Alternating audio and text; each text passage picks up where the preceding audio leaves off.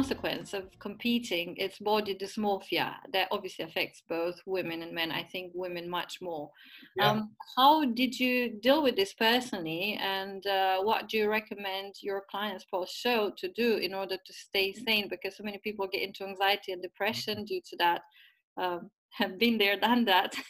Maybe in another episode i'll talk more about that but just a few hints here well, it's a really complicated topic, and we love you and I. We both love talking about this because we've probably both had body dysmorphia. We've dealt with people that have had it.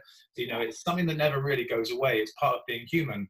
Mm. Um, you know, I probably grew up with body dysmorphia because but I was, a certain uh, degree that you need to kind kind of like keep it there balance and not over, you know, let it overdrive your life because I yeah. Huge, I, I find the most important thing, if I give my clients one piece of advice when they start competing, it's to um, try not to compare themselves to other people. Mm-hmm. And this mm-hmm. is a, a, piece of advice that would be worth for anyone in any walk of life, right? Because comparison yeah. is the thief of joy, which is one of my favorite sayings by Ted Roosevelt. And it's like when you're doing competition, it's so easy to start scrolling through Instagram. And I see a lot of my clients, particularly my female clients, when I go into my DMs, I can see that they're active. Instagram destroyed people's lives because of uh, not being able to manage their expectation due to com- uh, uh, comparing. And I, I think actually um, the, the world of competing, if you could separate that from the existence of Instagram, it would be a lot more healthy on people's body dysmorphia. Absolutely. So this this comparison with others uh, takes place through social media. And even though people know that the lens of social media is very warped and, and airbrushed, people still don't believe it. Mm-hmm. And um, my favorite saying that I say to a client, and again, it's interesting you mentioned girls because girls tend to, to do this more. They'll show me a picture of a girl and they'll be like, right, okay, yeah, I've been looking at this girl. And I'm like, okay, great, you've got a competitor's physique that you like the look of. And they'll say, yeah, um, I've seen this girl. And I say, um, I want this girl's body. I want to look like this girl. And I say, all right, well, let me tell you what. it's fine that you want to look like that girl, but I want to let you know that even she wants to look like that girl.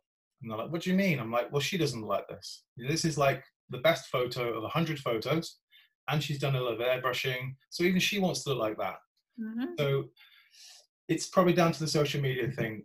I think for me, I I managed my body dysmorphia. I don't think I ever really managed it. It was like in between competitions, you know, the body tends to get a little bit softer, a little bit deflated. I would just try and um, I think I internalized all those little negative things. I would just it would just bother me internally. I wouldn't talk about it.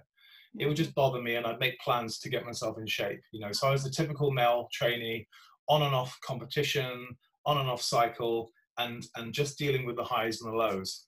um, and I think the danger is that it leads male and female trainees to try to stay in shape and stay competition ready year round, which is not healthy. Sometimes it's not possible anyway, and that leads to more issues. Yeah. So you know, um, the typical thing you've seen is trainee does a show, they have um, horrible rebound because they don't do a reverse diet. Then you see them in the gym on the treadmill for two hours a day or on the stair climber, and you say, "What are you doing? Are you doing another show?" No, no, I'm just trying to like just trying to stay lean. Why are you trying to stay lean? Oh, just you know, and it's like, oh. so it's it's sticky. It's very sticky. Also that these competitions uh, are also an um, an ego builder. Massively, yeah. Because it actually changes your personality. When you look in the mirror and you see the way you look, you feel like much more empowered to do anything that you think you can do anything you want in life. But then the moment you stepped out of the stage and you've been binging for two months, you're depressed, and then you feel like, who am I? You yep. kind of lose your identity once you, are competing. So the, this transition from um, um, uh, being like with such a huge ego into getting into depression this is one of the things that we need to understand that you know you have to learn how to manage it um, mm. how did you manage yours well, it's another really interesting term. We, we speak about um, body dysmorphia, and you, you mentioning like ego and identity. You know, these are such fundamental human um, issues. You know, um, I can't remember which psychologist he refers to like the the the pillar of um, the pyramid of like human cognitive function. That's why I mentioned them three. Yeah, and the, the base layer is our identity. It's like, who am I? What do mm-hmm. i mean and you know this is all about um, having been like nurtured as a child so this goes back to our, our, childhood if you had good parents they would have told you that they love you and that you know you're special and you're worthwhile and you can do anything. And then you grow up with a, a, um, a solid identity and you've been you've been esteemed. And then I think this fitness industry will occasionally affect people that have not had so much of that when they were younger. So if you don't have that um, pillar of mental base of like a personality, yeah.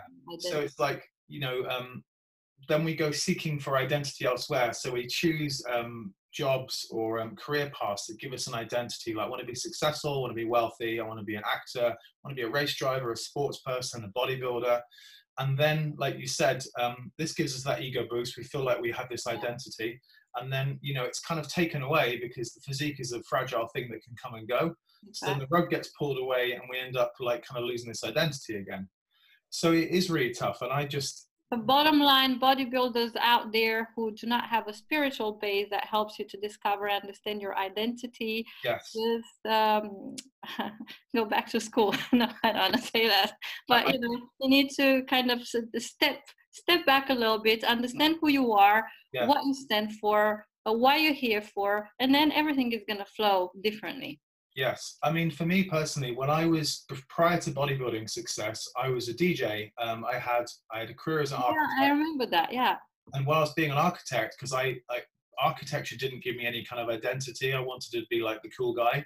I wanted mm-hmm. to be like the alpha male because that, that wasn't what I was like at school. So it all stems from being young and how, how your childhood develops. So when I was DJing, Mm. I was able to have this identity as like you know the creative um, entertainer, and my DJing career spanned like ten years, and I had a lot of success and a lot of travel with it. Then when I became a personal trainer, that identity was lost, and I was like, who am I? I'm just a personal trainer now. Well, there's lots of personal trainers around. I need to, I need to be special. So then fitness competitions came in.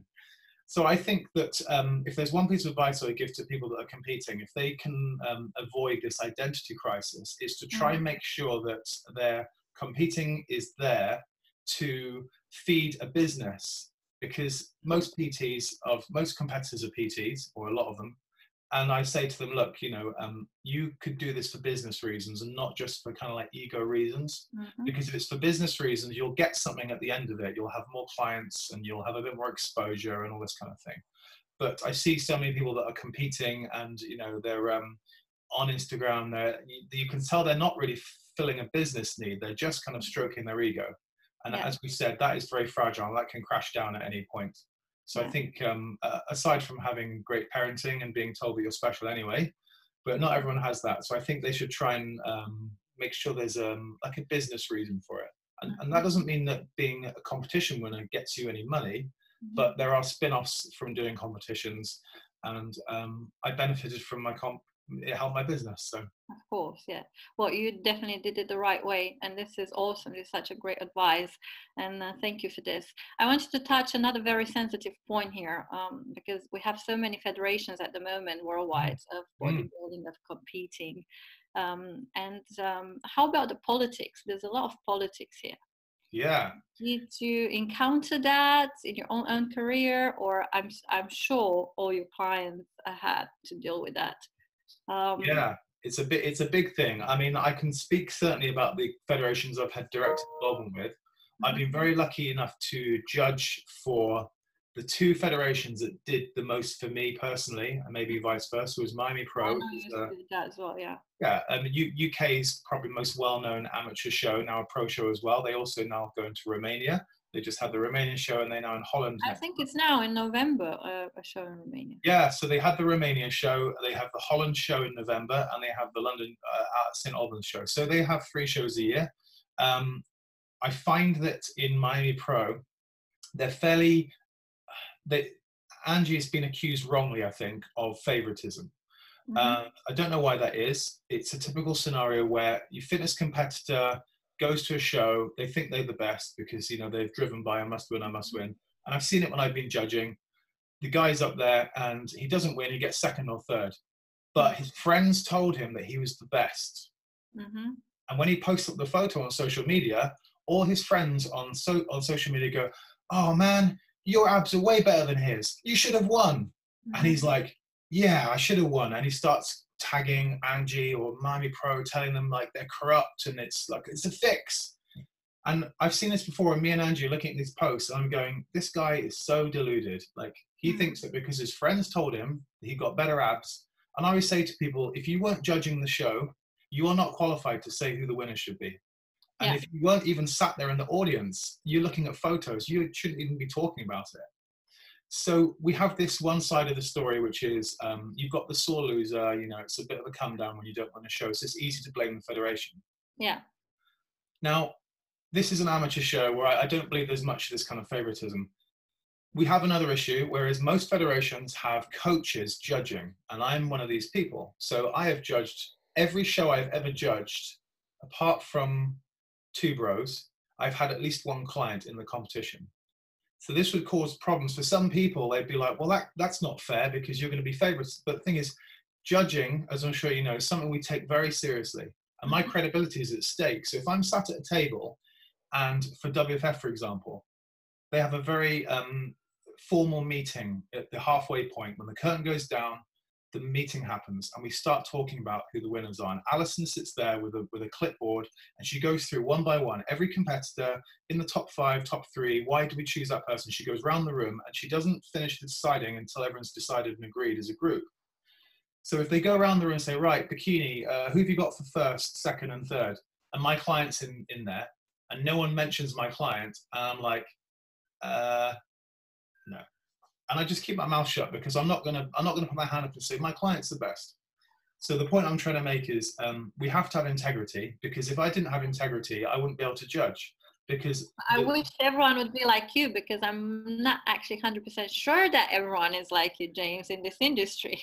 this is the problem because like the, the way you talk now, and I'm sure you do that because I know you for such a long time and I know your values, your high morals. But uh, I wish everyone would be the same and think the same. I mean, but, I don't get me wrong. If I thought I could get away with it, I would probably try and twist some arms. But it's important to me that so when I judged the WFF show in London uh, four times in a row over the last four years, mm-hmm. um, Alison Poole they always ask me back, and it's a very prestigious show. I get to judge the pro lineup as well, so I'm part of the decision who's the new European Pro Fitness Diva champion. Mm-hmm. Um, this is the category you competed in, so it's very competitive, and these girls have spent so much money on their outfits, mm-hmm. and um, so I need to be able to, I need Alison to know that I am um, being impartial. Because then when I was in California last week, Alison was like, oh, you're in California, come and judge, you know, come and judge the show. Rather than her thinking, well, he's just like, eh. But there is one thing I would say, a caveat on top of that, is when you do get to the pro ranking, it's hard for promoters and judges to not be influenced because, as you know, at that point, an athlete uh, an athlete has probably done quite a few shows. They probably mm-hmm. spent quite a lot of money with that federation. They probably even know the CEO or the head judge. They know them on first name terms. Mm-hmm. So then it gets harder to be completely impartial. And you'll see things like federations, they start posting a photo of one of their athletes. And you think, oh, why are they posting him and not one of the other 10 athletes? And then they post that guy again. And you're like, he's had two posts now on the social feed. Why nobody else? And you think, is this because he's pre-selected. And obviously we can't prove any of these things but it is much harder to be impartial at pro level because everyone is just more friendly at that point. And i think that's where it might get more challenging for for promoters and judges to be like you know um, clean as a whistle in that respect. Yeah I totally understand because um, I've been there as a competitor, uh, and I remember back in 2014 when I did the Vegas show, the World Show, and uh, I didn't place. I was so so upset, and mm. like, oh, it's polit, it's uh, it's all this politics and everything. But then after reconsidering, rethinking, analyzing everything with clarity, with more integrity, I realized that you know I as you said, I shouldn't listen to people. Maybe I wasn't best you know at my best because it was show after show. Maybe my stage was not the greatest. Maybe i was not in a good mindset on my personal life. Mm-hmm. and i realized you know maybe competing is not for me. And uh, it's it's pointless to blame other people when you are the one responsible for your choices and for yeah. and actually this was a big awakening moment for me when i completely changed my life around and uh, you know it was very very sad and i got very depressed after and i put 15 kilos in a month and mm. like so many things going on but then at the same time it was a huge awakening moment for me for my identity from a spiritual perspective in so many ways and i'm very very grateful um, to this and i'm you know i take it as it is. It was a very good learning experience in my life and since that moment i stopped mm. accusing any other people if there's anything bad happening in my life because yeah and you you have peace when you you get that mindset right? You know because um it's just taking a step back. I actually remember seeing you one week out from that very show and um, we were all about to fly to Vegas, and we were in gym box, and I remember walking out, and I was like, I was laser focused, and, and even though I, I didn't do that great that year, I think I got sixth in the pro lineup, but um, and I had got fifth the year before, so it turned out I was actually going to drop one place, and I had the similar environment. I thought, you know, I was like, oh, I got robbed, and then I looked back and I was like, no, I just didn't make the condition. I got what I deserved. But I remember seeing you a week before, and we, I went down the stairs, and you were walking up, and hey, Andrea, how's it going? And you were like, not good, not good. I've, I've really had a big binge. And I was like, you had a binge, but it's seven days out. And uh, it was nice that you were up front. I, I, can't really remember that, but for sure, I I wasn't really like one two weeks before. There was also lots of things happened uh, that happened in my personal life, and yeah. completely took me off the rail. Um, my, my, psychologically, I was really messed up. Uh, yeah. yeah, maybe maybe I will share the whole experience one day with the public. But uh, yeah, we sorry. Pardon? That was a little teaser. Sorry about that. No, no, no. It's, I'm, I'm very glad that you mentioned it because you know I'm, I'm I got to a point now that I'm very grateful uh, for everything that happened because it built me on who I am today, and I took so many other good decisions for my life, and I cleared so many things in my life that were yeah. you know just keeping me at a very low vibration. So yeah. I'm indeed I'm very grateful to that. Um, we talked about cons most of the, the yeah. um, our interview today, but how what are the pros? What why would you suggest people to compete other than just getting in a in a good shape, obviously? Okay, you put me on the spot there. I mean, um, I think there is a certain type of human being that um, is is body focused, and I think this this is unfortunately hand in hand with the type of body dysmorphia. So there is two ways, I guess, to manage body dysmorphia. The short-term fix is to improve your body image in your own mind's eye, which yeah. for most people involves losing weight, getting competition ready, whatever it might be.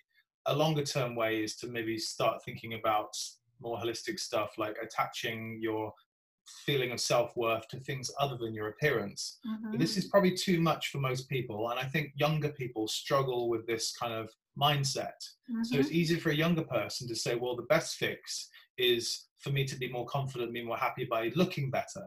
Yes. And although I didn't not I was not aware of that mindset, it was just a subconscious decision. I chose the the quick fix. Mm-hmm.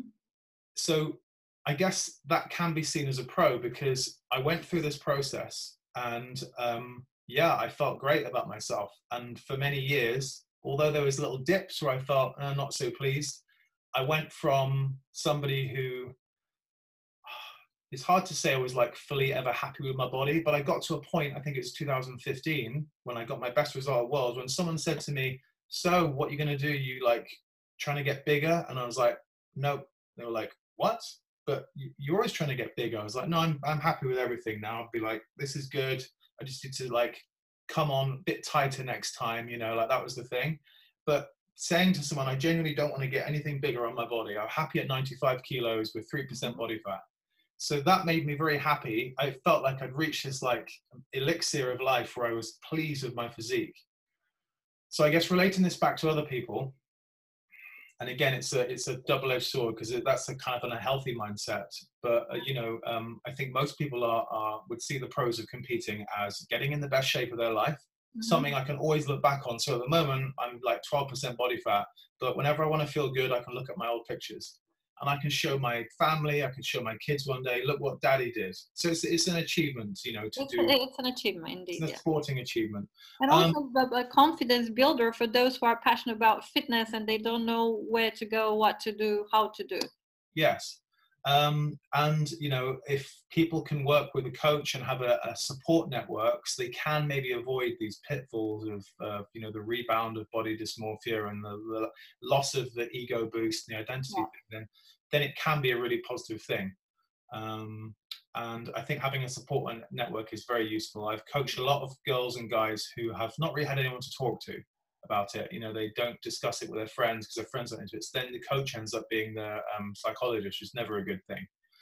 yeah a great thing about this is also creating a com- community i met so many amazing people mm. and, and fitness and competing and wherever you go in the world you feel like oh you know i have my family here i have my family here we're supporting each other and yeah. uh, I think this is great too. Definitely, and like you said, like you said, um, there's a sporting achievement there. And I remember that when I first started competing, I had this sense of relief that I could, I had a legitimate reason to be training all the time and obsessing about my diet because my friends used to say, oh, why are you why are you doing this? You know, like what's the point? You know, why do you spend so long in the gym? So then after I was competing, when I got my pro card, I could be like, I'm a professional athlete, darling. you know, like, leave me alone. I'm training. I'm professional. Um, and that that changed the mindset. Then it was like, okay, I'm doing this because I'm I'm going to be the best. I'm doing a sporting event, and not many people get to attend a world championship event and, and to place. So I thought, you know what?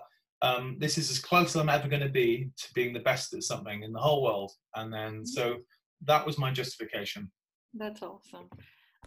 Thank you all for watching Pro Body Talks. We will be bringing you more guests in my upcoming episodes.